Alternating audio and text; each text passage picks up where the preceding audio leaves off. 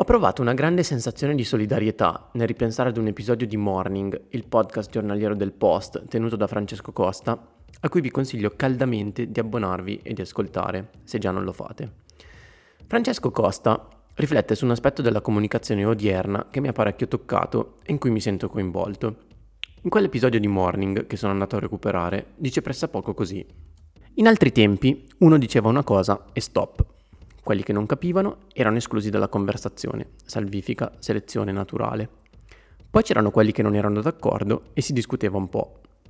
Ora che il coro di scusati e di vergognati si attiva per sfioramento, se parlo dei ritmi a cui corre il medio con una scarpa senza il carbonio, devo premettere che, nel rispetto di chi il medio lo corre a 5 al chilometro o a 7 al chilometro, in allenamento le scarpe con la piastra in carbonio io non le uso mai che per un professionista allenarsi è sicuramente meno faticoso che per uno che lavora, che Yeman Crippa corre il medio 20 secondi al chilometro più forte di me, che i keniani il medio lo corrono anche a piedi scalzi, che a Milano fa caldo e quindi il medio si corre più piano, eccetera, eccetera, eccetera.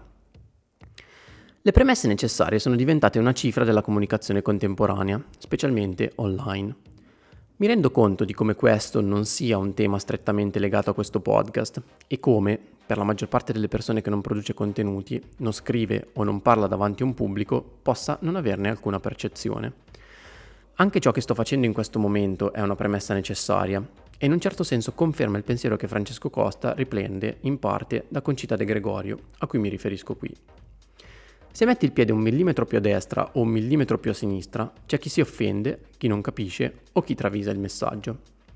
Anche rispetto a ciò che scrivo su Instagram mi arrivano spesso dei feedback che per me sono un pelo sorprendenti. Se scrivo in inglese è per farmi più figo, inciso. Basta schiacciare il bottone traduci su Instagram oppure utilizzare Google Translate se ad esempio leggete un post sul mio blog. È la cosa più facile del mondo e il modo in cui a volte io stesso leggo testi tradotti dallo spagnolo o dal francese che non conosco così bene. Se scrivo che corre il medio a 3.15 è perché voglio mortificare il runner comune. Se mi espongo e dico la mia su un tema dibattuto e magari controverso, lo faccio per cercare visibilità e per una strategia di comunicazione volta a creare interazioni e traffico sul mio profilo. Sinceramente, sono stanco di sentire e di leggere queste critiche. Non sarà questa premessa necessaria a farvi cambiare idea e mi perdonerete, spero, se inizio questo episodio di agosto con questa pappardella, ma forse mi o ci permetterà di registrare o ascoltare le prossime puntate del podcast in maniera più consapevole e serena. Solitamente, quando esprimo un pensiero nelle stories, nei post o sul mio blog o in questo spazio, voglio dire proprio quella cosa lì che sto dicendo e non un'altra. Invece c'è sempre chi legge i miei pensieri come qualcos'altro, come un'insinuazione, una polemica, una critica o, o come se ci sia sotto un secondo fine o che manchino di rispetto verso chissà chi. Se scrivo che ho fatto un medio con le Invincible Run, che notoriamente non sono delle scarpe concepite per fare il medio, e che ho corso a certi ritmi, esplicitando che è forse meglio correre un po' di più e farsi meno segmentali rispetto a scarpe, carbonio e attrezzatura varia, c'è gente che lo prende come una mancanza di rispetto verso chi corre più piano di me. Invece, guarda caso, voglio dire proprio quella cosa lì, che quelle scarpe, pur non concepite per fare il medio, vanno bene anche per fare il medio. Guarda che sorpresa. Se faccio dell'ironia sullo sport che pratico, come faccio dell'ironia, mi sembra, su quasi tutto, visto che a volte so essere serio, ma tante volte mi sembra di prendermi piuttosto alla leggera sui social e nella vita reale, c'è chi scrive che lancio frecciatine verso il mondo ultra, che lo ritengo disciplina minore di default, che le ultra proprio non le voglio fare, cosa peraltro non vera, e che ci tengo a farlo capire, ma sempre in maniera subdola e trasversa nelle stories, visto che dopo 24 ore spariscono e tutto viene dimenticato, perché poi quando conviene si è amici di tutti. A me sembra che con alcune cose che scrivo, con ciò che condivido sui social, con il progetto di questo podcast, che con un po' di fatica e spesso alcuni ripensamenti sto portando avanti, io stia cercando di fare proprio il contrario di chi mi accusa di tutto questo. Oltretutto senza rivolgersi direttamente a me o senza aprire una discussione, ma postando delle stories e facendo allusioni indirette su di me. Forse queste stesse persone non si sono accorte che io sto cercando di portare sullo stesso livello del mondo ultra un ambiente che vedo snobbato e ancora relativamente poco conosciuto da parte del grande pubblico e degli appassionati del trail, facendo loro capire e apprezzare il valore, la bellezza e il potenziale di questo sport. C'è anche chi ha etichettato tutto questo come ricerca di visibilità, come il fatto che io faccia di tutto per far parlare di me, per avere una manciata di followers in più o non so cos'altro, mentre di atleti di pari livello o magari anche più forti di me si parla molto meno. A me sembra più che altro che sia proprio alle persone, agli atleti e agli eventi di cui parlo che cerco di dare nel mio piccolo importanza e visibilità, parlando di ultra, trail e corse in montagna e di qualsiasi distanza con la stessa dignità e cercando di liberarmi da ogni preconcetto. La nostra suscettibilità si è alzata di livello negli ultimi anni. È un problema dei mezzi di comunicazione che utilizziamo, di cui non mi sento un esperto, ma che provo a capire e ad interpretare, anche attraverso studi, articoli e corsi come quello che ho fatto lo scorso inverno alla scuola Holden di Torino. È un problema in generale relativo al clima culturale che si è sviluppato nell'era dei social network, io credo. Francesco Costa conclude la sua riflessione con Non c'è una volta in cui scrivo questo podcast, in cui parlo o registro, in cui io pensi, speriamo di essermi ricordato di fare tutte le premesse necessarie, di non aver offeso nessuno, di aver citato tutti gli atleti e le gare. Speriamo di non aver detto qualcosa dimenticando la premessa necessaria. Ecco, Parafrasando Francesco Costa, mi sento sempre più così quando scrivo, registro o esprimo in qualche modo un pensiero che sarà poi reso pubblico, da me o da qualcun altro. Permettetemi un'ultima considerazione rispetto a un'altra cosa che ho detto nell'episodio di luglio di Any Surface Available. Si tratta di un commento relativo alla gara di Danny Young a Hard Rock. Riprendo le parole esatte da me pronunciate. Quarto, ma con un distacco abissale, stiamo parlando di oltre 4 ore da Killian, quindi praticamente di un altro sport, l'italiano Danny Jung, che sarà il via di UTMB, eccetera, eccetera, eccetera. Killian ha vinto Hard Rock in 21 ore e 36 minuti. Jung ci ha impiegato 25 ore e 53, un distacco di 4 ore e 17 minuti dal record fatto segnare da Killian, per essere precisi. In percentuale si tratta del 19,8% del tempo in più. Ora, io non sono certo che la performance sportiva di un atleta di endurance si comporti esattamente in questo modo. Mi correggeranno gli esperti di performance sportiva o gli allenatori più esperti di me. Ma facendo l'analisi più semplice possibile, ovvero una regressione lineare, e proiettando lo stesso distacco su gare più brevi o altre distanze che magari possono esserci più familiari per fare un paragone, otteniamo questa cosa. Prendiamo Serzinal, dove il tempo di Kilian di quest'anno è stato di 2 ore e 30 minuti e 17 secondi. Un distacco del 19,8% significherebbe un risultato finale di 2 ore e 59 minuti, che non sarebbe nemmeno sufficiente per il podio femminile. Prendiamo una maratona, chiusa da un ipotetico vincitore in 2 ore 05, come ormai ce ne sono tante nel mondo. Lo stesso distacco percentuale significherebbe un tempo di 2,29 e 45. Se non consideriamo 24 minuti, quasi 25 in una maratona, un distacco abissale, così come 4 ore in un ultra da 20 ore, ora io non so a cos'altro riferirmi. Già l'aver corso Serginal e aver preso un distacco di 11 minuti dal vincitore, in percentuale il 7,4%, mi sembra un divario abissale che mi fa onestamente dire che in quella gara il vincitore Mark Kangogo ha fatto, un altro sport rispetto al mio, ovvero era di un altro livello, molto distante dalla mia performance. È questo il metro di paragone con cui voglio valutare le mie performance e con cui vorrei si valutasse lo sport ad alto livello. In questo spazio non parlo di come iniziare a correre, di consigli per l'allenamento o di quanto è bello correre a Chamonix o a Livigno. Ho scelto una linea editoriale diversa e di concentrarmi sul valore che gli atleti elite possono esprimere, su come ci sia tanto da imparare da loro e su come ritengo sia importante e bello seguire le loro gare e le loro avventure. Per inciso, se rapportassi lo stesso distacco del 7,4% in una gara da 21 ore e 36 minuti come Hard Rock, verrebbe fuori un tempo di 23 ore e 12, ovvero un distacco di circa 1 ora e 36 minuti, che mi sembra oggettivamente tanto, ma che è pur sempre molto minore di 4 ore e 17 minuti della gara di Jung. Ho il massimo rispetto per chi impiega il doppio o il triplo del tempo del vincitore a portare a termine una determinata gara. Non c'è veramente alcun tipo di problema, anzi, non mi scandalizza e non deve scandalizzare per niente. Succede nel trail così come su strada, perché la maggior parte delle persone, per completare una maratona, impiega tra le 4 e le 6 ore, ovvero circa il doppio o il triplo del tempo mediamente impiegato dal vincitore. Sono persone delle quali ho massima stima, che costituiscono la base del nostro sport e lo tengono vivo, e che permettono, anche all'alto livello, di essere ciò che è. Non mi interessa valutare le performance di un atleta amatore rispetto all'elite, non è quello il termine di paragone corretto. Semmai è interessante valutarle rispetto al suo potenziale, al suo personale è ciò che quel singolo atleta, con quella particolare storia, i suoi allenamenti, i suoi trascorsi, i figli, il lavoro e gli infortuni, si porta dietro. Ed è bellissimo e ci sono storie di enorme valore umano e di grande ispirazione dietro. Ma nel valutare la performance di un elite o presunto tale, mi dispiace, ma credo che dobbiamo imparare a utilizzare un'altra unità di misura. Ho massimo rispetto per Danny Young, che purtroppo non conosco personalmente, ma solo di fama, essendo di sicuro un ottimo atleta. Non conosco nel dettaglio come sia andata la sua gara, se abbia avuto problemi particolari, incidenti o altro. Mi sono limitato a seguire il live coverage e il report di Aaron Farr, nel riportare e raccontare Hard Rock. Ma nel riportare il suo risultato non riesco a non essere onesto e a non dire che il suo distacco da Killian a Hard Rock è stato molto molto grande. Che favore gli farei nel dire grandissimo quarto posto per Danny Young, nell'attribuirgli applausi gratuiti che non lo farebbero crescere, nel trascurare totalmente il valore del suo tempo a Hard Rock perché tanto chi se ne importa, è arrivato quarto in una gara super figa e famosissima. È questo uno dei problemi che vedo più spesso in un certo tipo di media, di uffici stampa, di report post gara.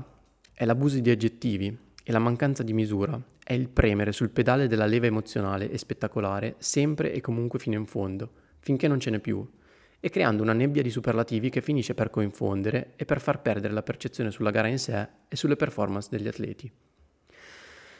Di onestà intellettuale parla un articolo che ho letto in questo mese e che citerò dopo in relazione a Serginal, dove sì, forse era giusto e anche doveroso spendere aggettivi di un certo peso per definire una gara dai contenuti tecnici davvero importanti e non certo perché l'ho corsa io. Cercherò di stare più attento nelle mie valutazioni e di utilizzare parole magari un po' più morbide, ma questa è la riflessione che mi viene da fare e che in maniera molto aperta e onesta, come ho sempre cercato di fare da quando ho iniziato con questo progetto, vi ho condiviso qui.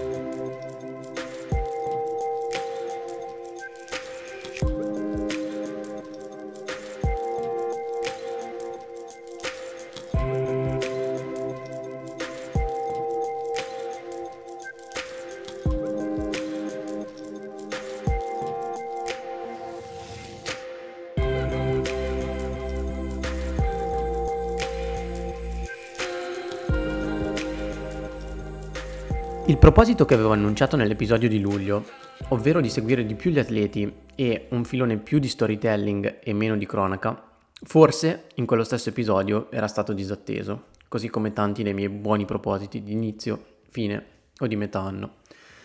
Cercherò di rifarmi durante questo mese e poi faremo le nostre valutazioni. Performance del mese. Conoscete ormai bene Patrick Kipngeno, ed è impossibile non citarlo anche questo mese per il record fatto segnare da Tion Dick Sans di cui parlerò dopo. Tirare giù a suon di manciate di secondi, tante, un record vecchio di 32 anni, in una gara in cui è passata la creme della creme della corsa in montagna negli anni, non è cosa da poco e ancor più del suo debutto sub 2 ore 30 a Zinal, questa performance merita al 100% l'Oscar del mese.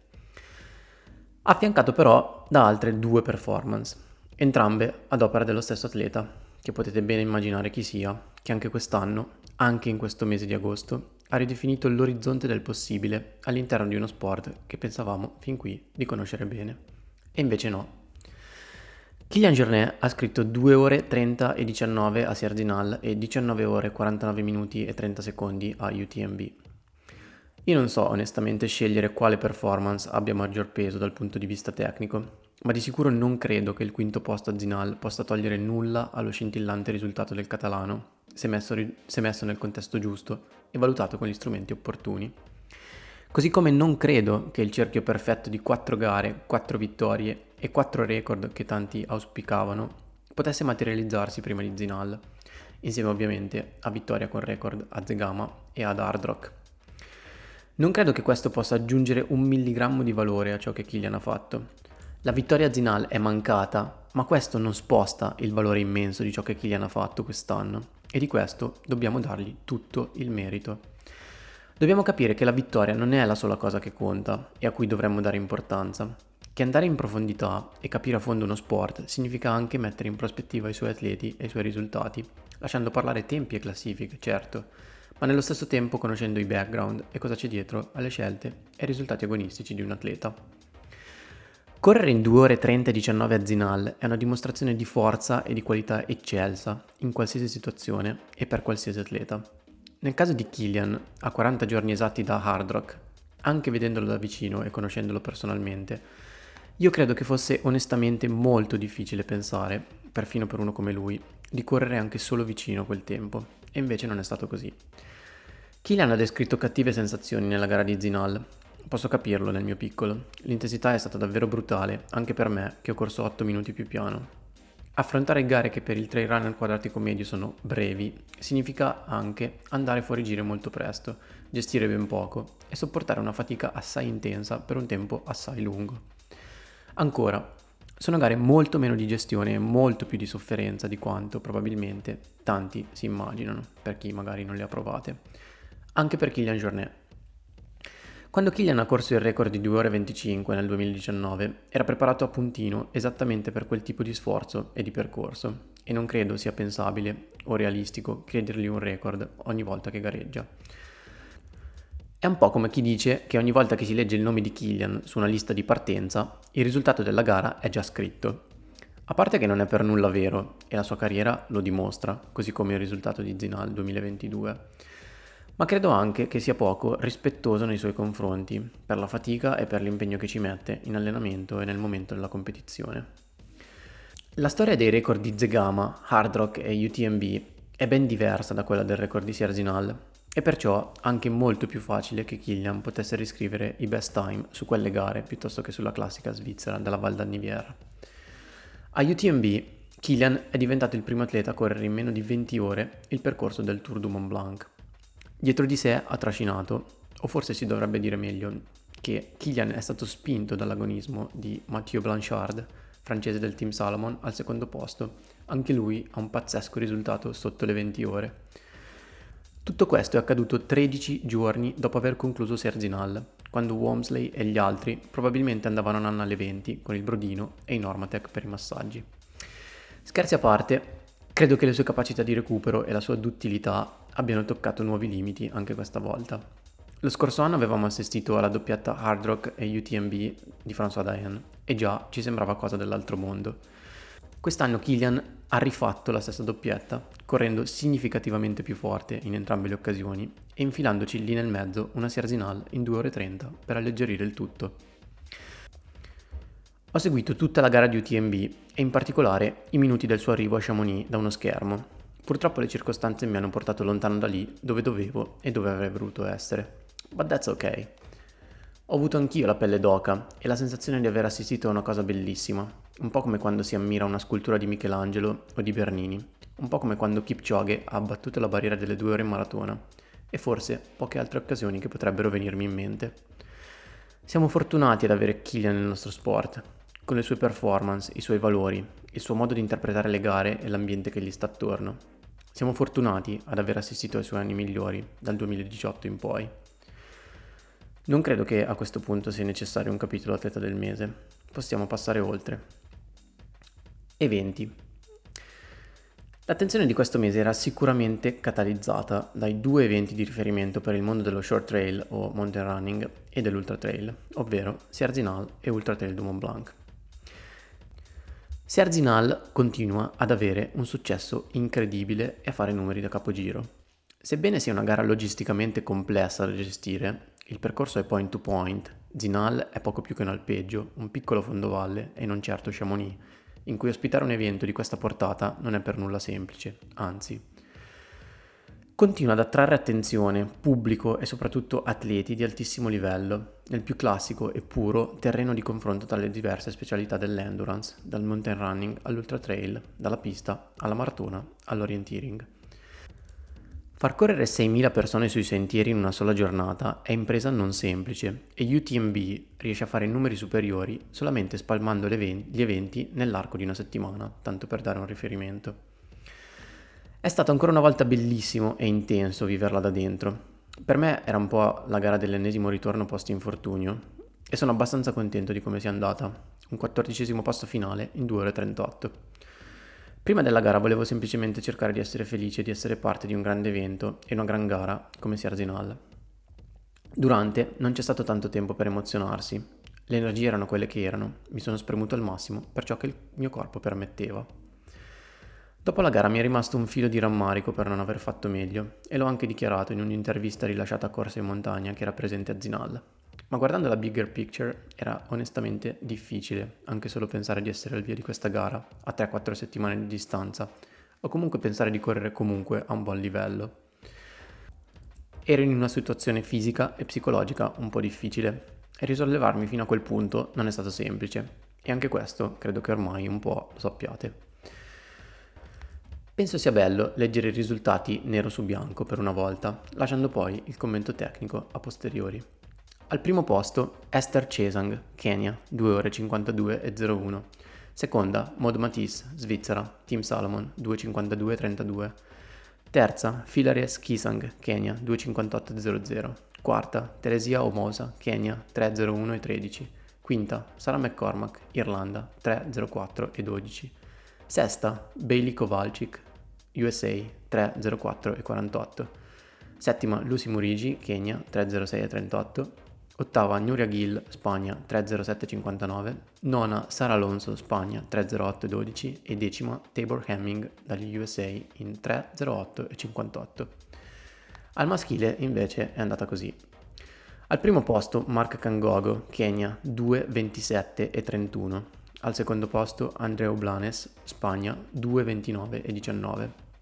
Terzo Patrick Kipngeno, Kenya, 2,29 e 35. Quarto Petromamu, Eritrea, 2,30 e 18. Quinto Kylian Jornet, Spagna, 2,30 e 19. Sesto Filimon Kiriago, Kenya, 2,30 e 47. Settimo Robert Kemboi, Kenya, 2,31 e 32. Ottavo Daniel Ozans, Spain, 2.34.03, nono Remy Bonnet dalla Svizzera per il Team Salomon 2.34.37 e decimo Robbie Simpson dal United Kingdom per il team Adidas Terrex in 2.34.41. L'Africa piazza 9 atleti su 20 tra i primi 10 maschili e femminili. Il resto si divide tra Spagna con 5 atleti, Stati Uniti con 2 atlete, Svizzera con altre 2 atlete, uno per l'Irlanda e uno per la Gran Bretagna. Mi piace leggervi qualche estratto da un articolo apparso su Corsa in Montagna la settimana successiva alla gara. La penna è quella di Paolo Germanetto, anche se l'articolo non è firmato, come spesso accade su uno dei siti di riferimento per il trail e la corsa in montagna in Italia. Ricco di spunti, di domande aperte, che servono a stimolare e ad aprire la riflessione, più che a chiuderla su se stessa o a confezionare risposte troppo facili o scontate, che sono forse ciò che la maggior parte del pubblico vorrebbe sentirsi dire, ma che, con la volontà di andare appena oltre il velo dell'apparenza, appaiono per quello che sono, cioè del tutto prive di interesse. A cambiare è la prospettiva, forse il succo è tutto qui. Una nuova era nel mondo del trail running. Si è letto più volte, dimenticando forse che la Serzinal esiste da 49 anni, quando diversi erano spiriti, terminologie, mode, business e dintorni, ma non salite e discese. Se un merito, uno dei tanti, va ascritto alla Serginal, è proprio il suo riportare al centro della scena, nudo e puro, il dato del confronto tecnico. Pronti, via e appuntamento al traguardo. Questa evidenza, ieri forse più che mai, è stata ripresentata in tutta la sua cruda bellezza al grande pubblico, quello che i contorni del valore di una prestazione spesso ridisegna sulla base dei propri credo, dei propri miti o dei racconti che vanno per la maggiore, della propria cultura sportiva. C'è un mondo, quello del mountain running classico, che le sfide con il cronometro ha nel suo DNA, che i conti con il pianeta Africa ha iniziato a fare, con più o meno continuità, da molti anni. Lo ha fatto in passato, passando dall'entusiasmo per il De Gasperi, che a Ovronna 2007 metteva in fila l'Eritrea, all'ammirazione per i domini iridati dell'Uganda a Premana prima e a Canillo poi. Forse per questo, allora, anche alla luce di quanto visto ieri lungo i 31 km che, si, che uniscono Sierre a Zinal, ci si scompone un po' meno. Senza, però, non rimanere fortemente colpiti da questo ulteriore spostamento in avanti di un confine. Non di quello assoluto, non di quello rappresentato da record, ieri rimasti comunque imbattuti. Colpiti piuttosto dalla densità di livello, dal piglio con cui Kangogo e Cesang ci sono presi questa Sierzinal, scappando via a ritmi forsennati e prendendosi sul muso fino in fondo anche la loro bella crisi finale, perdendo nell'ultimo paio di chilometri una sfida con il cronometro che fino a quel punto pareva vinta per davvero, i tre minuti persi dal vincitore rispetto a chi inseguiva negli ultimi 20 minuti di gara. L'Africa, il Kenya, già altre volte avevano vinto da queste parti. Lo avevano fatto specie al femminile, quando però l'attenzione era tutta gioco-forza cal- catalizzata dal dominio maschile di Killian. A cambiare, ieri, è stata la prospettiva. Forse il succo è tutto qui. Ma è innegabile che il successo di Kangogo o la folle cavalcata della Cesang vadano in qualche modo ricollegate anche a quanto in stagione è stato, ad esempio realizzato dai connazionali Joyce Mutoni-Ingeru o da, Cap- o da Patrick Kipngeno. Perché i recordini di Egle e di Tion Dixans, dal punto di vista prettamente tecnico, non valgono meno di quanto visto ieri.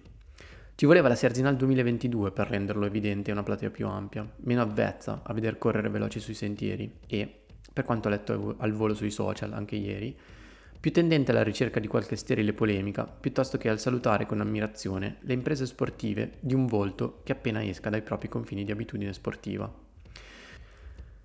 Di diverso rispetto al passato c'è il modo in cui questo gruppo di talenti africani si approccia a queste gare. Oltre all'impegno di Run Together, ora ci sono altri gruppi al lavoro, altri progetti organizzati, come quelli che hanno accompagnato verso questo Serginal trionfale sia Esther sia Mark. È finita allora per gli avversari? No, e ce lo spiega, ad esempio, ieri, con tutta la sua bella storia sportiva, condita di orienteering certo, ma anche di un 7,52 su 3000 metri indoor e di un 62,40 in mezza maratona, l'iberico Andrew Blanes, ventunesimo Ponchette, seconda al traguardo, con parziali da urlo nella seconda parte di gara. No, e ce l'ha spiegato lo scorso anno, anche da queste parti, Ninke Brinkman, l'olandesina che, dopo aver dominato sui sentieri di Zegama, a Monaco si è presa il terzo posto ai campionati europei di maratona. Dal punto di vista tecnico, a gare come la Sierzinal ci si approccia in tanti modi diversi. Confrontassimo i programmi di allenamento di Maud Matisse ed Esther Cesang, ci divertiremmo non poco. Una pedala, l'altra corre. Di sicuro non si guardano intorno quando si allenano ed intensità ed endurance fanno un credo. Testa bassa e pedalare. O correre, fate voi. Il fascino di queste sfide è probabilmente tutto qui, ma il tema rimane forse ancora piuttosto distante dagli interessi mediatici e commerciali che gare come queste hanno anche il merito di interrogare e chissà, e chissà mai di scompaginare. È pronto il mercato a costruire e rilanciare le storie di chi ha dominato questa volta Zinal? Qualche dubbio rimane, ma la sfida si fa interessante anche in questo campo.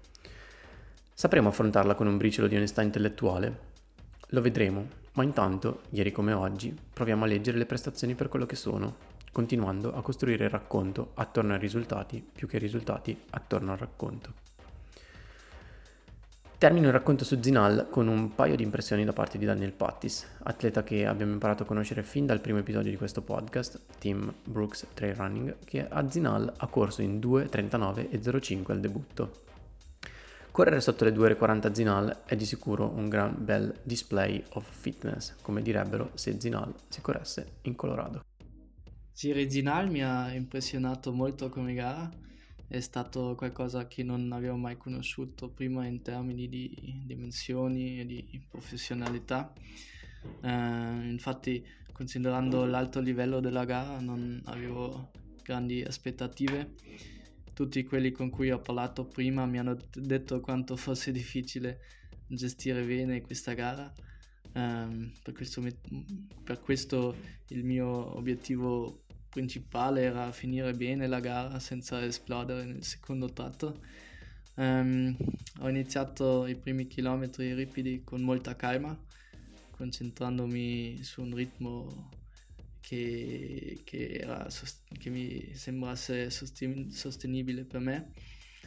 Uh, ci sono riuscito abbastanza bene, penso, e a Chandelier mi sentivo ancora molto, molto fresco e sì, da quel momento in poi è andata eh, molto bene per me, sono riuscito a recuperare qualche posizione um, e alla fine sono arrivato quindicesimo, cosa di cui sono stato molto contento. E come ho detto, questa gara mi ha dato ma, molta motivazione, mi piacerebbe molto tornare l'anno prossimo, eh, anche perché penso che questo percorso mi si adatti molto bene. Come per Serginal, È difficile condensare in parole che cosa è stato UTMB quest'anno e capire la portata dell'ulteriore balzo in avanti che probabilmente rappresenterà per lo sport del trail da qui in poi. Mi faccio aiutare in questo senso, e lo ringrazio indirettamente, chissà mai se poi ascolterà questo episodio, da Davide Grazielli, autore sul suo blog Destination Unknown di un bel post di riflessioni aperte, con uno stile diverso rispetto a quello di Paolo, per l'articolo che vi ho citato prima, ma con intenti fondamentalmente simili. Ci sono in particolare due punti dell'articolo di Davide che vorrei citare. Il primo è questo. Sfido chiunque sia stato in questi giorni a Chamonix a negare l'affermazione che UTMB è il Sommet Mondial du Trail. Volente o nolente, è vero. L'hanno forse deciso arbitrariamente all'inizio, ma le aziende, gli atleti, gli sponsor e i media ci hanno creduto ed ora è un dato di fatto. E non posso che essere d'accordo con questa affermazione, avendolo visto anche con i miei occhi, avendo UTMB raggiunto una portata sportiva, mediatica e tecnica che è impossibile da ignorare per chiunque si occupi di trail, e forse anche per le federazioni, mi verrebbe da aggiungere. L'altro punto, non strettamente legato a UTMB, è una riflessione importante che nasce da un incontro casuale sui sentieri di Chamonix. Davide descrive un momento in cui stava correndo con la moglie e con un amico sul balcon nord, fino, credo di aver capito, al Plan de la Guille, quello che a mio parere è il giro da un paio d'ore più bello della valle di Chamonix. A metà del balcon ha incontrato Diane e Tim Fitzpatrick, atleti, allenatori e race directors negli Stati Uniti. Diane è stata eletta nel 2020 la presidente del board di Western States. Scrive Davide, con la solita cordialità americana, quando ci hanno raggiunti, mentre io e Mari dividevamo una barretta, hanno attaccato discorso. E quando hanno scoperto che avevo corso Western States e che, e che conoscevamo tante amicizie comuni, abbiamo passato una mezz'oretta che credo non dimenticherò mai. Per loro era la prima volta a UTMB e quasi con timore Diane mi ha confidato come la magnitudine dell'organizzazione UTMB l'avesse impressionata, al punto di non sapere come Western States potrà mai avvicinarsi a quello che aveva visto. La mia risposta, e lo penso dal profondo del cuore, è che Western States non dovrà mai cercare di replicare UTMB. Western States non ha nessun bisogno di inseguire nessuno. L'atmosfera, il senso di comunità che ha saputo creare, la sua storia, non hanno niente da invidiare a UTMB. Sono due standard diversi, entrambi di altissimo livello, ma è bello che possano convivere, assieme ad altri 100 ancora diversi. Vale per le gare grosse, storiche, ma anche per quelle nuove. Quando una gara ha un bel percorso, o una storia particolare, o un'attenzione speciale per i corridori, quando sa raccontare qualcosa ed emozionare, che bisogno c'è di scimmiottare qualcosa che è pressoché unico ed irripetibile? L'ho detto tante volte e non mi stancherò di ripeterlo. Il nostro mondo è in espansione, ma sarà davvero una crescita se sapremo rendere il nostro sport inclusivo. E allora, quale modo migliore se non iniziare a godere della diversità delle gare che scegliamo? Questo è un pensiero che condivido, ma che ce l'ha anche delle dinamiche complesse al suo interno. Mi sembra un po' il contrario di ciò che UTMB sta cercando di fare, ovvero omologare l'organizzazione di diverse gare per alzare gli standard organizzativi e fare un po' di terra bruciata attorno a sé per tutto ciò che non è UTMB. La vedo anche da un'altra angolazione, ovvero il fatto che se il nostro sport vuole crescere, lo deve fare anche attraverso l'innalzamento degli standard organizzativi e l'omologazione come accade per altri sport, ciclismo, maratone, ma anche sci, mountain bike e triathlon, che magari sono sport in ambiente più vicini a noi. Vero è che rimangono, e spero continueranno ad esserci, eventi iconici e dalla storia e tradizioni illustre, che spero possano preservare l'atmosfera per i quali li conosciamo. Gare come Western States, Hard Rock, Pikes Peak e Deep Sea, ma anche Serginal, Trofeo Vanoni, Challenge Stellina, per rimanere più vicini a noi dove non sono necessari tanti allestimenti, tanti brand, media e chissà che per fare la gara, per farla di livello e per vivere un'esperienza intensa. Un'ultima considerazione prima di passare alle gare. La newsletter di Fast Woman del 29 agosto, dedicata alla vittoria di Katie Scheid a UTMB, la newsletter di Fast Woman del 29 agosto, dedicata alla vittoria di Katie Scheid a UTMB, ha sottolineato un paio di articoli e di thread t- su Twitter dove si discute del lack of diversity, ovvero del fatto che UTMB rimanga ancora una gara estremamente bianca, maschile, europea e americana. I toni si mantengono quasi sempre su livelli molto civili e la discussione che si è sviluppata è a mio avviso interessante. Alison Wade, che è l'autrice di questa newsletter, si chiede, un po' come me, che cosa hanno intenzione di fare gli organizzatori di UTMB e i brand coinvolti per cambiare questo status, sempre ovviamente che abbiano voglia di prendere in considerazione la cosa. Passiamo ora alle gare. Parto da UTMB, quindi per chi non conosce esattamente i dati, parliamo di 170 km con 10.000 metri di dislivello. È il classico Tour du Mont Blanc. Kilian Jornet, team normal dalla Spagna ovviamente, ha vinto la gara in 19 ore 49 facendo segnare il new course record davanti a Mathieu Blanchard, anche lui sotto il precedente limite e soprattutto sotto le 20 ore, secondo con 19,54. Al terzo posto un bellissimo ritro- ehm, recupero con il grande Tom Evans, United Kingdom, team Adidas Terrex, terzo in 20 ore 34. Jim Wamsley al quarto posto in 21 ore 12 e Zach Miller al quinto in 21 ore 27. Ci sono parecchi ritirati, a mio avviso, tra i principali Hannes Namberger che però aveva avuto una preparazione diciamo less than ideal dopo la sua vittoria con record a Lavaredo. Eh, ha corso veramente poco nell'ultimo periodo, quindi diciamo ci si aspettava potesse avere problemi. Sage Canaday, Paul Capel, eh, Aurelien Dunan Palaz che l'anno scorso era finito secondo, Luis Alberto Hernando, insomma eh, UTMB con- continua a fare delle vittime illustri. La gara si è sviluppata con Wamsley eh, relativamente tranquillo fin dalle prime battute c'era un gruppo di circa 5 atleti, mi sembra, al primo importante checkpoint, ovvero le Contamin.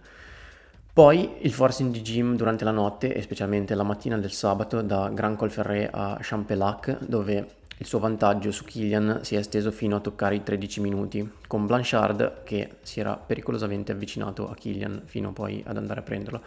Quella parte di gara è sembrata quella più difficile per Killian. In effetti ehm, c'è un articolo che conferma anche queste sensazioni e lui stesso ha condiviso il fatto di aver faticato soprattutto in quella parte di gara, pensando addirittura di ritirarsi. Poi le cose sono cambiate. Dopo 130 km ad un'intensità altissima per questo tipo di gara, ovviamente, a Jim sono mancate le energie. Le ragioni non ho intenzione di approfondirle perché ovviamente si possono fare speculazioni, ma credo che lui solo possa conoscere forse la ragione. Non ho intenzione di valutare sulla base di quante flask ha preso o non ha preso ristori, quante banane o quante Pringles ha mangiato, eccetera, eccetera, perché sono dal mio punto di vista considerazioni che lasciano un po' il tempo che trovano. In ogni caso, nel tratto Champelac-Triant, Kilian ha iniziato a costruire la sua vittoria, che poi ha decisamente preso forma sulla salita da Vallorsin verso Tête au Vent, dove ha inesorabilmente staccato Blanchard, imprimendo un ritmo davvero impressionante considerato che era il chilometro 150 di gara dopo almeno 16-17 ore di corsa per poi riuscire a gestire quasi in scioltezza diciamo l'ultima decina di chilometri di discesa verso Chamonix dopo la Flégère. Sul blog di Coros è apparso un articolo con l'analisi della traccia di Killian. Più che i dati in sé, ho trovato interessante l'analisi della tattica di gara, che soprattutto se incrociata con il post condiviso da Killian su Instagram la settimana successiva a UTMB, quello diciamo in cui descrive i vari stati d'animo, i passaggi e in fondo la tattica da lui utilizzata, compone secondo me un ottimo quadro di cosa significa gestire lo sforzo durante un ultra trail da 170 km, 10.000 metri di dislivello e quasi 20 ore di competizione. Senza entrare troppo nel dettaglio, ve lo lascio tra i link delle show notes, merita per davvero un'occhiata è come si dice eye catching e molto facile da leggere. È bello secondo me il credito che Killian riconosce a Jim Wamsley e Mathieu Blanchard per averlo spinto a tale performance e a toccare i suoi limiti fisici. Al chilometro 120 Killian scrive di aver pensato di abbandonare la gara, poi Blanchard lo ha passato. Killian ha indugiato per un attimo provando a seguirlo e scrive Mathieu changed my darkness to light. Sul blog di Morten invece è stato pubblicato un interessante articolo dal titolo A 100 Mile State of Mind e Killian Jornet Story che descrive pressappoco gli stati mentali di Killian durante una gara da 100 miglia, prendendo come riferimento Hard Rock.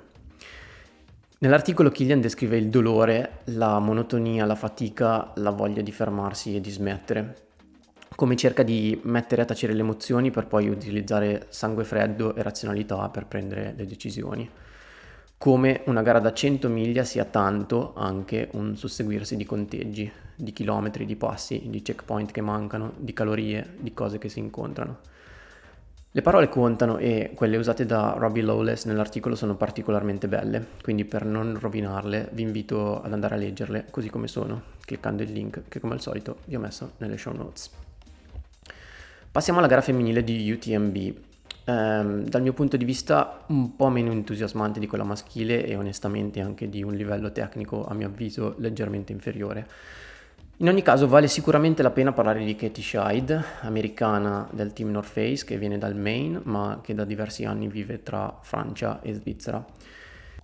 Di Katie so che aveva iniziato a lavorare durante l'high school in alcuni rifugi gestiti dall'Appalachian Mountain Club, sviluppando così ben presto una precoce passione per il mondo outdoor e ultra.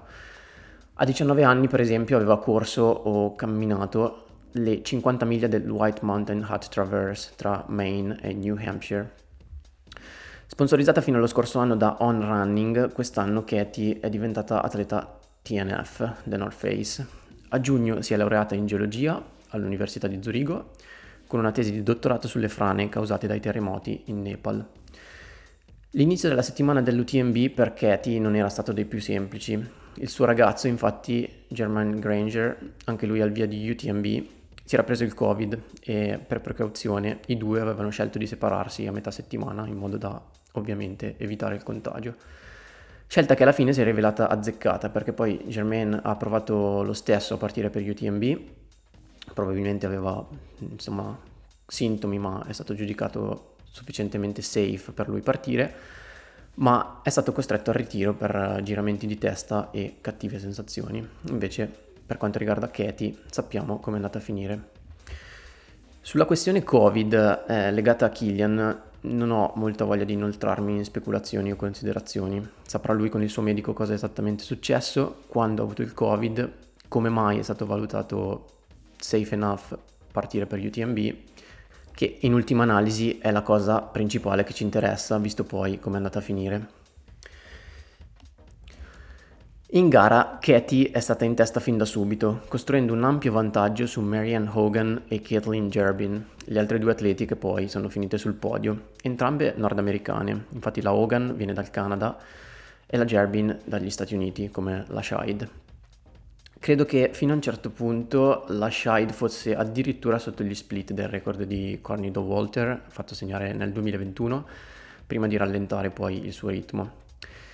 A metà gara è stata addirittura ripresa dalla Hogan e sembrava stesse iniziando un po' a soffrire. In realtà è stata poi la Hogan a entrare in crisi e a scivolare indietro, aprendo così la strada per la vittoria a Katie Scheid, che ha chiuso in 23 ore e 15 minuti, che sono 45 minuti in più del record di UTMB appunto della Doe Walter, e con 1 ora e 16 minuti su Marian Hogan e 1 ora e 52 su Caitlin Gerbin.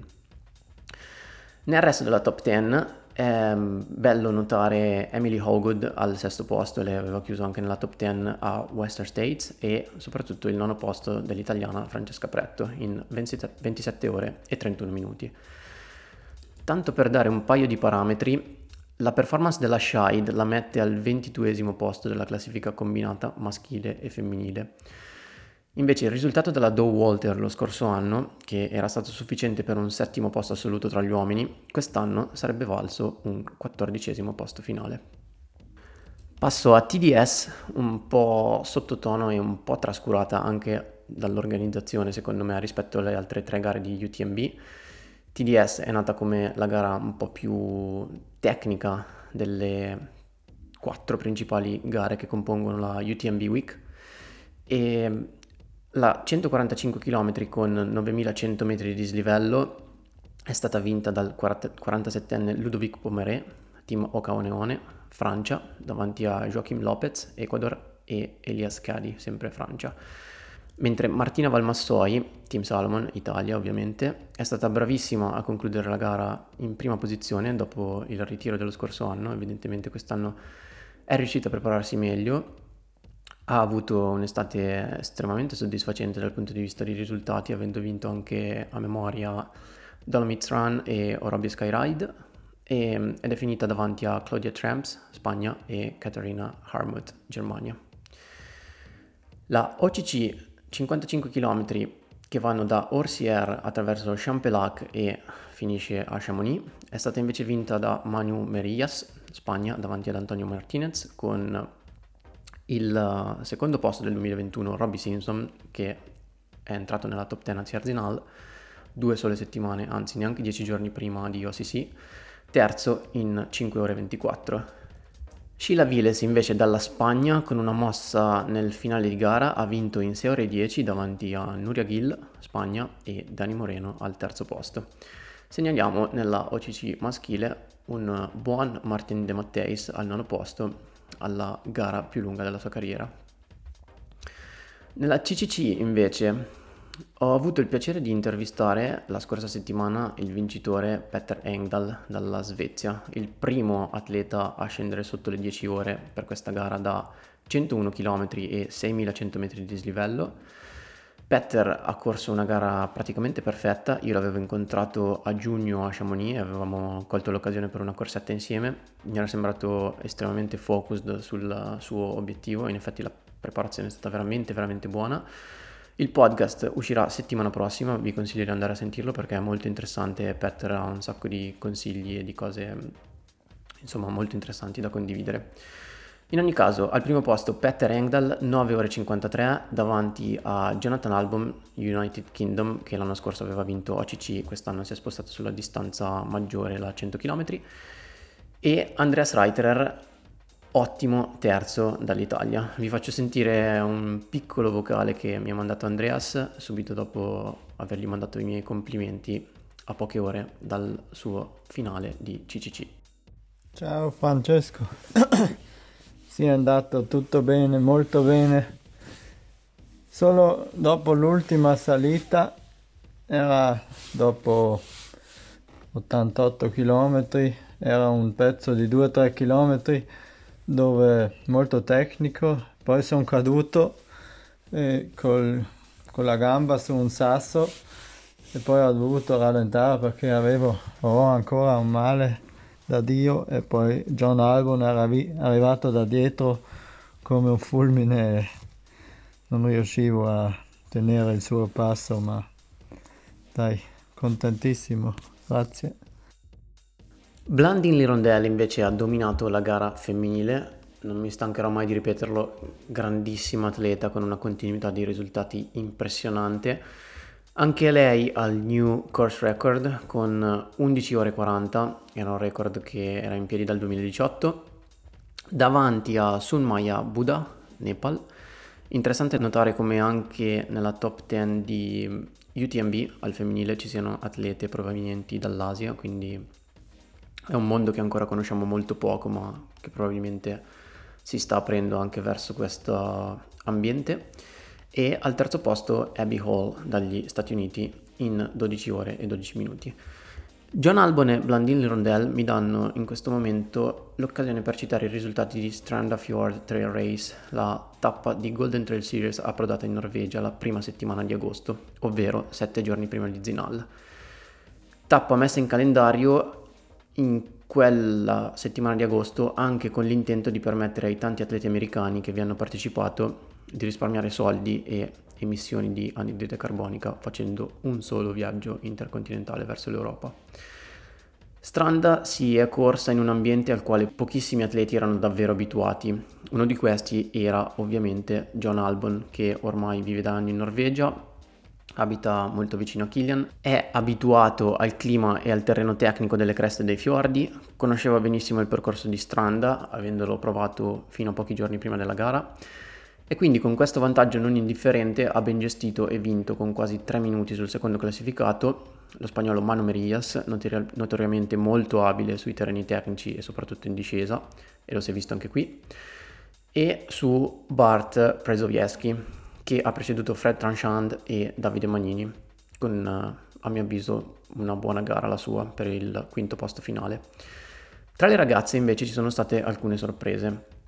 L'americana Sofia Lockley ha vinto in 2 ore 57, unica a scendere sotto le 3 ore, davanti alla francese Elise Poncet per il team Matrix e a Emily Forsberg. Quarta Blandini Rondell, quinta Sara Alonso, sesta Kathleen Fielder, tanto per dare un'idea del livello della top 6.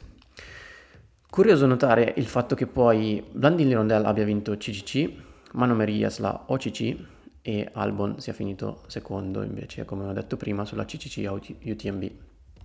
Tante volte non si pensa abbastanza al fatto che se si mettono tanti atleti forti nella stessa gara, poi qualcuno necessariamente finisce fuori dal podio o nelle posizioni che magari sembrano contare di più, ma non per questo la loro gara perde di valore, anzi è proprio il contrario, lo acquista in funzione degli atleti con cui hanno corso e della performance che hanno raggiunto.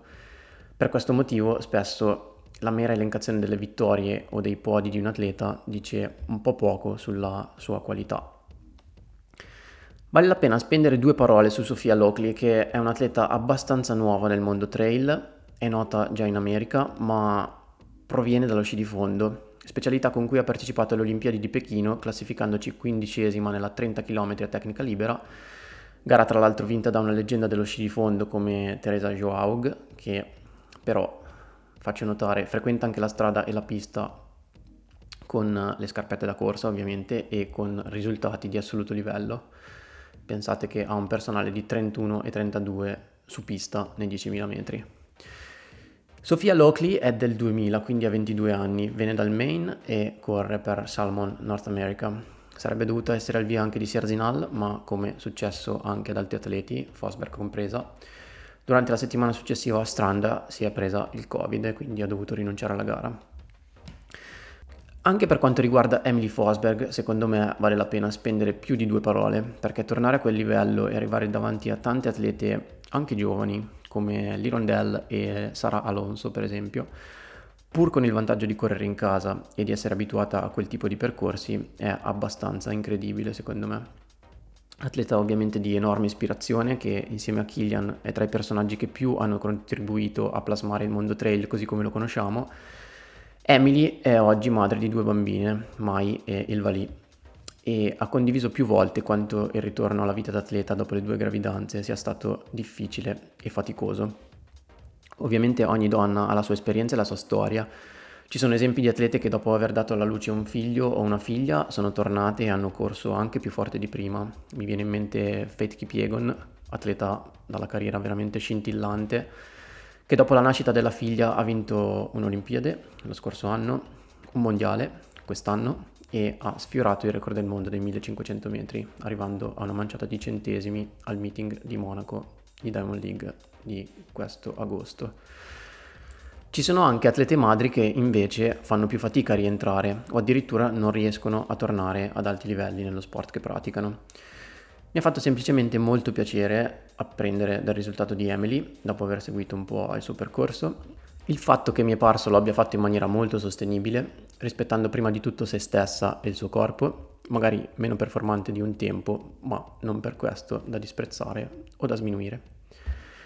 Brevemente, per quanto riguarda lo standing del circuito Golden Trail Series prima delle due tappe americane di Pikes Peak e Flagstaff di settembre, al maschile troviamo Davide Magnini al primo posto con 488 punti, Elodine Lazawi al secondo, John Albon al terzo posto con due vittorie, Mont Blanc e Stranda, Thibaut Barognan sempre solido al quarto posto e Robert Kenboy Matayango, Skyrunners Kenya, al quinto. Tra le ragazze invece al comando c'è Sara Alonso che ha corso tre gare e ha attualmente 492 punti davanti a Kathleen Fielder, Team Salomon anche lei, Maud Matisse per il Team Salomon con però due sole gare all'attivo, ovvero il secondo posto di Zegama e il secondo posto di Sierzinal, Julie Roux per il Team Salomon Svizzera e Oyana Cortazar per la Spagna al quinto posto. Un'ultima riflessione che scaturisce un po' sia da UTMB che anche da Serzinal, gli eventi che hanno di gran lunga catalizzato la mia attenzione durante questo mese. A che punto siamo con la comunicazione di un evento o una gara di trail running nel 2022? UTMB ha portato al next level ciò che eravamo abituati a vedere con Golden Trail Series, non perché lo abbiano fatto prima loro, ma perché le Golden si corrono con maggior frequenza mentre UTMB è una volta l'anno. A mio avviso la qualità del commento, delle grafiche e delle immagini erano impareggiabili e questo bisogna assolutamente riconoscerlo. Probabilmente anche l'investimento da parte di UTMB è stato drammaticamente più importante rispetto al budget a disposizione delle Golden Trail Series per la diretta. E va detto che tante volte il terreno su cui ci si muove per le gare di Golden, vedi la Norvegia ad esempio, rende impossibile sia la copertura 4 o 5G necessaria per trasmettere le immagini che il fatto stesso ovviamente di seguire gli atleti. In una gara da 20 ore è chiaro che i ritmi sono tali per cui un camera runner allenato può seguire senza problemi la testa della gara anche per più di un'ora. In una gara tipo Sierzinal è già tanto trovare un atleta in grado di tenere testa ai primi per 5 o 10 minuti, un po' del resto come in una maratona su strada che si corre sul piede dai 2,55 al chilometro. Ovviamente lì è possibile seguire in bici, in montagna non sempre. Altra cosa, per lunghi tratti UTMB permette anche di seguire gli atleti con la e-bike, cosa che di sicuro semplifica molto le riprese. Sono poi stati sicuramente utilizzati diversi droni. Non sono sicuro se sia stato utilizzato anche l'elicottero, ma spero di no, soprattutto per una questione ambientale. E è chiaro che i droni hanno consentito di abbattere di gran lunga il costo esorbitante che ha perfino una sola ora di elicottero.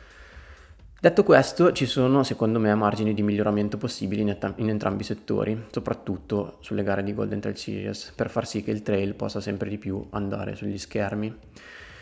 Una volta raggiunto il livello di UTMB, non ritengo impossibile che possa esistere una telecronaca di una gara di 3-4 ore, più o meno come una tappa del Tour de France, che possa davvero interessare e intrattenere l'audience di appassionati. Chiaro che UTMB non si segue per 20 ore di fila, però guardarsi un paio d'ore di diretta qua e là, la partenza, la parte centrale magari l'arrivo, è comunque molto divertente, almeno dal mio punto di vista.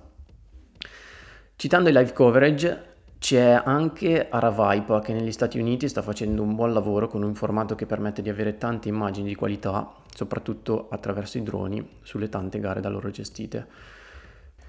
Aravaipa, per chi non lo sapesse, è un organizzatore di gare negli Stati Uniti che gestisce alcune gare famose tipo Black Canyon, Javelina e quest'anno anche Flagstaff Sky Peaks. Concludo la riflessione agganciandomi a un articolo di Corsa in Montagna che intervista, post Serginal, il giornalista spagnolo Albert Jorquera, specializzato nel settore trail e mountain running. L'ho già citato in questo podcast ed è una delle prime firme giornalistiche del circuito Golden Trail Series. Il target è un mass media sport, secondo Jorquera. Attenzione però a non confondere il termine con la cosiddetta stampa generalista. Centrare quell'obiettivo non è mai stato un problema per Zinal. Uscire su siti generalisti, sulle brevi dei grandi quotidiani e dei loro siti web, sulle riviste di settore attinenti e di largo respiro ma non specializzati, non è un problema insormontabile. Il discorso che fa Albert è molto diverso e verte più sul fatto che portare questo sport per come è e per come è interpretato oggi dagli atleti verso un pubblico sempre più grande e numeroso, non si limita a comunicati stampa e rilanci, ma passa attraverso anche raccontare le singole storie che accadono durante l'evento, che si celano dietro ai protagonisti e che a turno prendono i riflettori più importanti. Tutto questo riducendo i tempi perché ciò che è stato colto è che il pubblico vuole sapere durante la gara e chiede per il post già l'approfondimento dei temi principali e contenuti a getto continuo. Le difficoltà di conciliare le dirette, di produrre immagini di qualità e che abbiano un senso logico nel racconto della competizione rimangono le sfide più complesse. È innegabile che tutto quanto abbiamo descritto abbia trovato un punto di riferimento nell'enorme lavoro che Golden Trail World Series sta facendo, anche se non soprattutto dal punto di vista comunicativo. La troupe presente a Zinal era impressionante per numero, mezzi e qualità. Il canale Instagram, come solo esempio, Ancora oggi, a quattro giorni dalla gara, offre le code dei racconti con tanti contenuti interessanti e soprattutto di appeal per il pubblico giovane. Sono online centinaia di foto, un podcast della post-race assolutamente di livello e si possono rivedere su YouTube le immagini della gara. La diretta ha avuto alcuni problemi tecnici, ma garantiamo che siamo in presenza di un ambiente naturale severo che rende davvero tutto estremamente difficile. Gli stessi rep- responsabili della produzione sono consapevoli che miglioramenti enormi siano ancora da fare nella disamina tecnica e nel racconto completo della gara. Sono le sfide da vincere per diventare quel mass media sport che possa entrare nelle case di tutti. Pensiamo che questa sfida e questo lavoro meritino un grande applauso più che critiche scontate e gratuite su qualche GoPro che si pianta. Semmai l'auspicio che lanciamo è verso le federazioni continentali e mondiali affinché operino nella stessa direzione, per fare della corsa e dei sentieri protagonisti del nostro sport un prodotto riconoscibile da tutti, senza più tabù o filtri ideologici. Torniamo in Italia con il trofeo Kima. Impossibile non citare almeno questa che è la gara di Skyrunning, un mito vero che forse è una delle prime gare di corsa sui sentieri che ho conosciuto ben prima di approcciarmi a questo sport, ormai più di dieci anni fa. Il Kima si corre ogni due anni e quest'anno era l'anno fortunato per i 250 selezionati uomini e donne, con una percentuale di DNF vicina al 15%, che fa capire qualcosa della durezza e della tecnicità di questa gara. La corsa sul sentiero Roma, il giro della Valmasino, 52 km e 4200 metri di dislivello, toccando alcuni dei rifugi a me più cari e secondo me più belli in assoluto sull'arco alpino, vedi Allievi e Gianetti sotto il Pizzo Badile dove Hermann Bull veniva in bicicletta dall'Austria per scalare e aprire nuove vie d'arrampicata sul granito. La Valmasino riecheggia di storia dello skyrunning e dell'arrampicata tra le sue pareti severe, il granito, i boulder su cui si arrampica una fauna variopinta di climber. È un po' la Yosemite italiana nel suo piccolo. La considero anche un po' casa mia, perché lì ho alcune tra le prime mem- memorie di me in montagna, e perché in fondo non è poi così lontano da dove abito, più o meno all'estremo opposto del lago di Como. Anche se l'ultima volta che ci sono stato mi è parsa un po' deturpata dalla troppa presenza di turisti, specialmente in Val di Mello, la Valmasino ha sicuramente un fascino irresistibile. La gara quest'anno è stata vinta da Finlay Wild, scozzese, che ha tagliato il traguardo in 6 ore 10. Finlay è un atleta con cui ho anche gareggiato qualche volta è uno dei pochi che non è su Instagram, è un personaggio abbastanza particolare, prima di tutto per il suo aspetto fisico, è altissimo e lo si vede benissimo dalle foto alla finish line, per esempio. Alexis Evenek e Stian Angermund hanno tagliato il traguardo praticamente appaiati in seconda e terza posizione, mentre quarto è finito l'italiano Nadir Maghe. Ilari Gherardi, invece, dagli Stati Uniti, la vincitrice dell'edizione 2018 del Kima, ha vinto senza problemi una gara che stava preparando da mesi e su un sentiero su cui detiene la FKT corsa nell'anno della pandemia, quindi il 2020, su cui Scarpa ha anche fatto un piccolo cortometraggio. Il suo 7 ore 30 è record della gara che migliora il precedente record di Nuria Picas e la Gherardi ha vinto davanti a Marcela Vasinova Czech Republic, Team Salomon in 7 ore 58 e Cari Carsolio dal Messico in 8 ore 02. Risultati sparsi. Ninke Brinkman, dopo il successo con record a Zegama di fine luglio, in due mesi e mezzo di preparazione ha saputo costruire e prendersi il bronzo ai campionati europei di maratona su strada, disputatisi a Monaco il 15 agosto. La sua volata con la tedesca Miriam Datke, sospinta dalla folla di casa, è stata davvero emozionante e alla fine Ninke ha prevalso per una manciata di centesimi. Ancora una volta una prova di forza e di adattamento formidabili per l'atleta olandese di NN Grand Team e Nike Trail, che ora, dopo un paio di settimane di riposo, si prepara a volare negli USA per terminare la stagione sui sentieri, dove è in programma di correre le due prove di Golden Trail Series di Pikes Peak Ascent in Colorado il 17 settembre e Flagstaff Sky Peaks in Arizona il 25 settembre. Altre gare, Tion Dixons, che ho già citato prima e che voglio assolutamente approfondire. A Tion è caduto un record storico datato 1990 su un percorso e su una gara che hanno fatto la storia della corsa in montagna. È difficile descrivere che cosa rappresentino le classiche svizzere come Tion Dixons oppure Nerivo Moleson per la storia di questo sport. Anche se Arzinale in fondo è lo stesso identico tipo di esperienza, solo che è un evento organizzato sicuramente più in grande ed è decisamente più famoso in tutto il mondo. Vi consiglio in ogni caso di andarci per provare l'atmosfera che si respira, il misto di innovazione e tradizione che aleggia sulla gara, in cui magari capita ancora di ritrovare i vecchi campioni del passato oppure le loro fotografie appese nell'ufficio stampa o nella classica palestra dove si tengono le premiazioni. Tion è una gara up and down di 16 km per 700 metri di dislivello che si corre tutta al di sopra dei 2000 metri, un paio di valli oltre la Val d'Anivier che è dove si corre Sierzinal.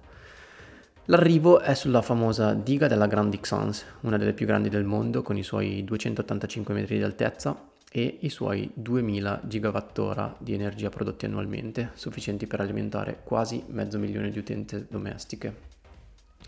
Il record di Tion era del colombiano Jairo Correa, una leggenda della corsa in montagna sudamericana, vincitore di tre Serzinal e di due mondiali di corsa in montagna.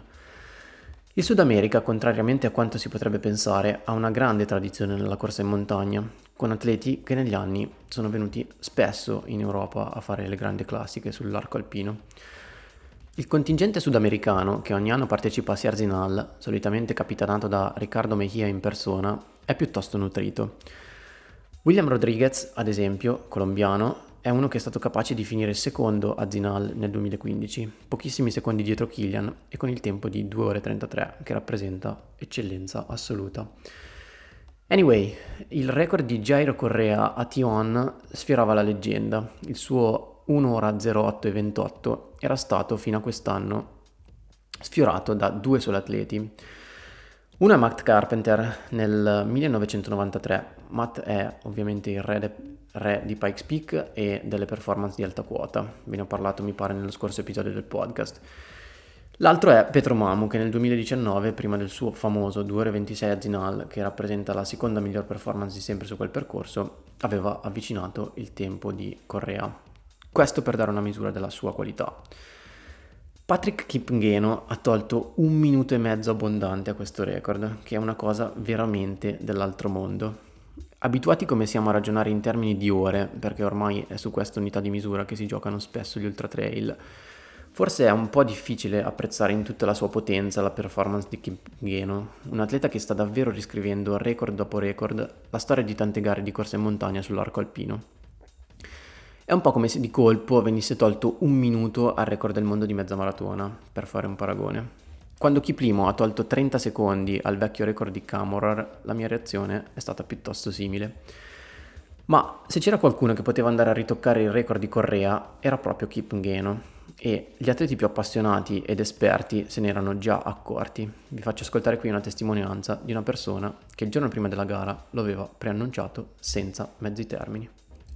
C'è una bella giornata Kipingheno, eh, se la cava in discesa domani gli spaccano il record a Jairo Corea, eh, ma glielo distruggono. Eh. Glielo distruggono. Domani salta il record di Tion, te lo dico qua, perché se vogliono farlo saltare lo fanno saltare come, come ridere. Poi dopo mi siedo al tavolo e mi gusto la Sierzinale la settimana prossima, perché se questo va così fa veramente paura.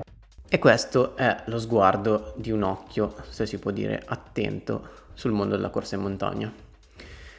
La classifica maschile di Tion di quest'anno è davvero di una qualità e una profondità paurose.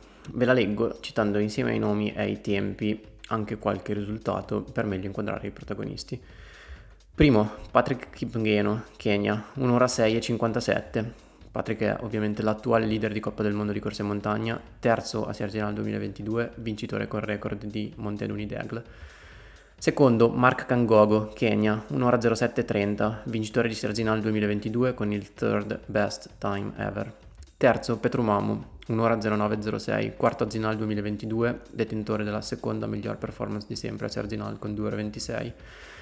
Quarto Andreu Blanes, 1 ora 09.49, secondo a Serginal 2022 con il miglior parziale di sempre, due minuti meglio di Killian, tanto per far capire, nel tratto Scendo-Lenzinal. Quinto Cesare Maestri, Italia, 1 ora 11.14, campione europeo di corsa in montagna, only up. Sesto Diego Vera, dalla Colombia, come vi avevo detto era ben presente e ben rappresentato il contingente di atleti sudamericani. Settimo Hassan Chadi, Francia, maratoneta da 2 ore 08. Ottavo Joe Gray, USA, ovviamente campione del mondo in carica di corsa in montagna, nell'ultima edizione disputata del Mondiale 2019 Patagonia. Nono Nehemia Kibiwat, Kenya, 1 ora 13.27 e decimo Moses Bowen, sempre Kenya, 1 ora 13.29. Tra le ragazze invece ha vinto Filares Kisang classe 1996 dal Kenya in 1 ora 20 41 davanti all'attuale leader di Coppa del Mondo di corsa in montagna Joyce Mutoninjeru in 1 ora 21 e 10. Terza Teresia Kwamboka Omosa, Run Together Kenya, 1 ora 22 e 34. Quarta Lucy Wambui Morigi, Kenya, 1 ora 23 e 13. Quinta Sally Chakotgei, Kenya, 1 ora 24 e 02. Sesta Rebecca Cheptegei, Uganda, 1 ora 27 e 15. Settima Therese Leboeuf, Uh, Svizzera 1 ora 31 e 47, ottava la nostra inossidabile Ivana Iuzia, classe 1973 in 1 ora 34 e 03. Quint- eh, scusate, nona dal Messico Reina Isela Rivera Carillo, 1 ora 36 e 21 e decima Blanca Marielle Lumiquinga, Ecuador, 1 ora 36 e 33. Ed è bello dal mio punto di vista vedere tanta varietà in una classifica così profonda. Ultima gara che vorrei coprire in questo mese di agosto 2022, densissimo, è il Challenge Stellina. Sicuramente a livello mediatico un po' oscurata dall'ingombrante presenza di UTMB e di altre gare nell'ultimo weekend di agosto, vedi Kima ad esempio, eh, ma appunto in questo weekend in Italia c'era una gara dalla storia illustre e dalla qualità elevatissima che è appunto il Challenge Stellina. Avere al via due campioni del mondo in una competizione in Italia non è cosa da tutti i giorni e la qualità sportiva e la personalità espresse da Grayson Murphy e Joe Gray mi piacerebbe fosse conosciuta da un pubblico ben più ampio di quello che probabilmente ha seguito la gara di Susa. Il Challenge Stellina ha fatto la storia della corsa in montagna in Italia e nel mondo è una gara che quest'anno ha visto la sua 34esima edizione e si corre per un motivo ben preciso, ovvero ricordare la resistenza e la liberazione dal nazifascismo, commemorando le gesta dei partigiani di Giulio Bolaffi, il mitico comandante Laghi della divisione Stellina, nella battaglia delle Grangi Sevine del 26 agosto 1944. Alberto Bolaffi, figlio di Giulio, nel 1988 ebbe l'idea di, di organizzare una manifestazione che aiutasse a conservare e perpetrare questa memoria storica. Così, con l'aiuto dell'amico Livio Berruti, ovviamente il campione olimpico di Roma 1960 sui 200 metri, decise di organizzare una corsa in montagna che da Susa andasse sulle pendici del Rocciamelone, passando sui sentieri partigiani e scegliendo per la manifestazione il nome di Challenge Stellina in ricordo dei partigiani. Su questo percorso classico di sola salita, 14,3 km per 1600 metri di dislivello, molto duri, aspri e distribuiti in maniera discontinua, hanno costruito parte importante del loro mito campioni come Jonathan Wyatt e Antonio Molinari, due uomini che da soli hanno scritto buona parte dell'albo d'oro della manifestazione. La stellina è anche la gara di Gudrun Plüger, Isabel Guillot, Isabella Zatorska, Angela Maggi, Antonella Confortola e Flavia Gaviglio. È il teatro delle prime vittorie africane nella corsa in montagna, con Ellen Chapurgat e Sebo Katola, ormai anche oltre dieci anni fa. I campioni dell'ultimo mondiale disputatosi nell'era pre-pandemia, quello di Villa Langostura in Patagonia, non hanno deluso le attese e sebbene un po' lontani dalla loro forma migliore, hanno vinto senza troppi patemi. Grayson Murphy era reduce da un infortunio a un piede ancora non del tutto risolto, cosa che non le ha praticamente permesso di disputare alcuna gara durante quest'estate. La sua ultima apparizione era stata su strada in realtà, ai campionati americani di 6 km su strada, chiusi al quarto posto in 18 e 31, nella gara vinta dall'infinita Chiara D'Amato. Per inciso, spesso ci lamentiamo della presenza di troppi campionati e di manifestazioni federali qui in Italia, ma negli Stati Uniti mi sembra che non scherzino per nulla. Anzi, campionati nazionali di 6 km su strada credo siano una cosa mai vista. Chiaro che lì il bacino di utenza è un po' diverso, però è una cosa un po' curiosa da notare. In ogni caso, Grayson quest'estate si è allenata per lo più in bicicletta, cosa che ha ampiamente condiviso anche sui suoi social network, ma nonostante questo mi è apparsa davvero leggera e in completo controllo della gara, che ha vinto con un paio di minuti di vantaggio sul bronzo europeo di corsa in montagna up and down, Scout Atkin, Team Great Britain, la sorella di Jacob Atkin, e su Gloria Giudici, che ha fatto la sua bella gara nonostante un incidente patito un paio di giorni prima mentre eravamo in vacanza a Chamonix, quando praticamente è inciampata su una radice e cadendo si è lussata la spalla sinistra. Grayson dopo la gara si lamentava ancora del fastidio alla fascia plantare, ha poi deciso di cancellare il suo impegno agonistico del trofeo Nasego di inizio settembre per precauzione, con la speranza di recuperare al 100% per i mondiali di corsa in montagna di novembre. Atleta incredibile lei, capace di correre in meno di 32 minuti 10 km e in 9.24 i 3000 siepi. Team Saucony e Verde Truck Club mi ha raccontato anche di come a volte riesca a trascinare Molly Sadle sui sentieri, non che la si debba più di tanto pregare o convincere a farlo. Molly Sadle l'abbiamo vista anche a UTMB, dove era lì con il suo ragazzo, Shapiro The Hero, il quale forse era convinto di poter trovare un pettorale per la OCC la settimana stessa della gara. Forse hai capito male, caro Shapiro. E con Daisy Linden, le due passeggiavano placidamente per Chamonix e mi sono chiesto quanti tra il pubblico e gli atleti che ruotavano attorno a UTMB si siano accorti veramente della loro presenza. Anche qui, personaggi che dal mio punto di vista dovrebbero avere la fila per gli autografi, al pari di Killian, anzi probabilmente non dovrebbero nemmeno riuscire a passeggiare per Chamonix come accade appunto a Killian.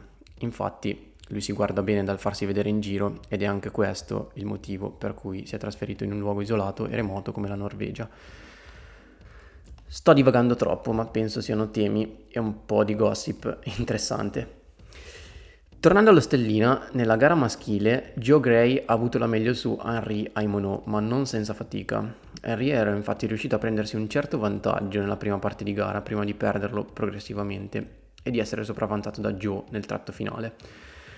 Nel punto in cui ero io a vedere, cioè vicino alla transizione tra la salita ripida e il tratto finale che invece è pianeggiante, Joe mi è apparso molto più efficace mentre Aimo era un po' affaticato e comunque si vedeva che era vicino al limite. Al terzo posto l'inglese Chris Richards, sempre di più una certezza del team Great Britain, con i suoi ottimi risultati ai campionati europei di corsa in montagna, al Fletta Trail e alla staffetta Tre Rifugi di Collina di inizio agosto. Quarto invece Timotei Bekan dalla Slovenia, Quinto Andrea Rostan in 1 ora 22.35 e sesto appena dietro Daniel Pattis in 1 ora 22.38. Riprendo brevemente uno spunto sulla staffetta Tre Rifugi di Collina che ho appena citato. Questa staffetta si corre in Friuli, precisamente a Collina di Forni a Voltri, in quel lembo di terra che si protrae verso l'Austria e la Slovenia, forse sconosciuta ai più e sicuramente fuori dalle rotte turistiche delle Dolomiti. All'ombra del monte Collians, sulle pendici rocciose e sui terreni estremamente tecnici e suggestivi delle Alpi Carniche, si è corsa la 59esima edizione di una staffetta che collega i tre rifugi che sovrastano Collina, ovvero Toiazzi, Lambente, Lambertenghi, Romanin e Marinelli. Le frazioni sono brevi e impegnative, misurano tutte meno di 5 km. La prima è una salita da 4,5 km per 740 metri di dislivello la seconda invece è l'impegnativo e tecnicissimo Sentiero Spinotti, che richiede di superare passaggi con scalette e corde metalliche e che gli atleti percorrono con la protezione del casco d'alpinismo. La terza frazione invece è la discesa che dal rifugio Marinelli riporta indietro a collina. Le staffette fanno parte del DNA della corsa in montagna e sono una tradizione soprattutto italiana. La più famosa, il Trofeo Vanoni di Morbegno, che si corre ad ottobre, richiama ogni anno circa mille atleti e diverse migliaia di appassionati tra il pubblico. Ci sono però anche molti altri eventi, alcuni meno conosciuti, altri un po' in crisi e che forse rischiano di morire, ma che a mio avviso sono stati molto importanti per la storia e la tradizione della corsa in montagna, da cui sono transitati atleti e squadre di atletica che hanno prodotto generazioni di campioni. Esempi possono essere il trofeo Valli Bergamasche di Leffe, il trofeo Marmite dei Giganti a Chiavenna o il trofeo Sette Torri di Aosta.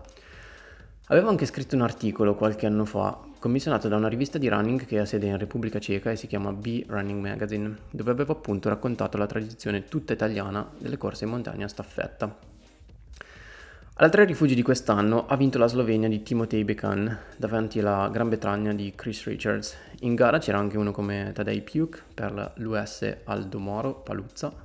Piuk è, per chi non se lo ricordasse, un fortissimo atleta nello skyrunning che correva ad altissimo livello fino a pochi anni fa, ora credo che abbia praticamente smesso.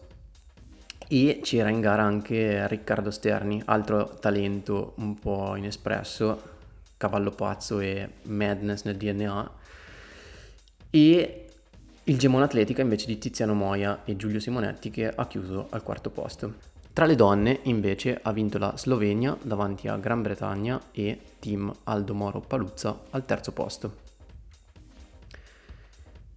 Finisco con eh, una così, citazione che è quella dedicata a Remy Bonnet che ha concluso il chilometro verticale probabilmente più famoso e veloce al mondo, cioè quello di Fully in Svizzera, in 28 e 51, credo con l'ausilio di bastoni perché Fully è notoriamente un percorso da bastoni.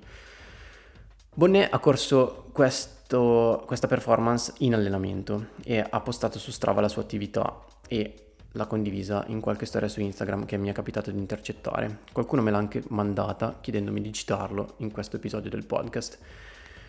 Sicuramente è una performance incredibile, ottenuta in allenamento però mi è un po' più difficile valutarla perché non conosco il background e che cosa Remy abbia fatto prima e dopo questo tempo. Rimane comunque una performance incredibile perché scendere sotto i 30 minuti in un chilometro verticale è di per sé qualcosa di pazzesco.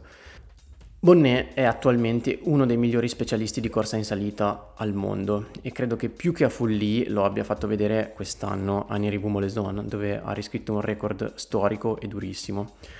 Forse lo farà vedere anche a Pikes Peak, dove onestamente ritengo molto difficile che possa fare il record, soprattutto per via delle condizioni ambientali un po' particolari, perché si corre in quota e si arriva a 4300 metri, ma dove sicuramente è tra i favoriti per la vittoria. Appuntamento quindi a Pikes Peak con l'Ascent, 21 km per 2400 metri di dislivello only up che è prova di Golden Trail Series il 17 settembre e con Flagstaff Sky Peaks la settimana successiva il 25 settembre, appuntamenti ai quali prenderò parte anch'io. Ci sono mille cose di cui vorrei parlare e che ho trovato interessanti in questo mese, ma vado decisamente verso la conclusione. Non ho ascoltato alcun podcast durante questo mese. Mi sono preso una pausa, anche perché ero in vacanza e non mi veniva per nulla spontaneo farlo, visto che volevo essere completamente immerso nel momento in ciò che stavo facendo. Mi viene invece molto più naturale farlo durante le attività ripetitive e che richiedono meno attenzione a casa, quindi credo che recupererò in parte durante il prossimo mese. Anche se credo che siano in tanti ad essersi presi una pausa estiva simile alla mia, sia nel lato ascolti, Infatti ho visto calare drasticamente anche il numero di ascolti dei miei episodi, specialmente quello di luglio che ovviamente ho pubblicato a inizio agosto, che nel lato produzione. In realtà un piccolo podcast l'ho ascoltato ed è quello che Buckled ha registrato in auto nel viaggio di ritorno da Chamonix post UTMB. L'audio non è ovviamente ottimale, ma il racconto è senz'altro piacevole da ascoltare e mi piace soprattutto fare i complimenti a Alessandro Locatelli e Marcello Marcadella per il bel lavoro che stanno facendo con questo loro progetto.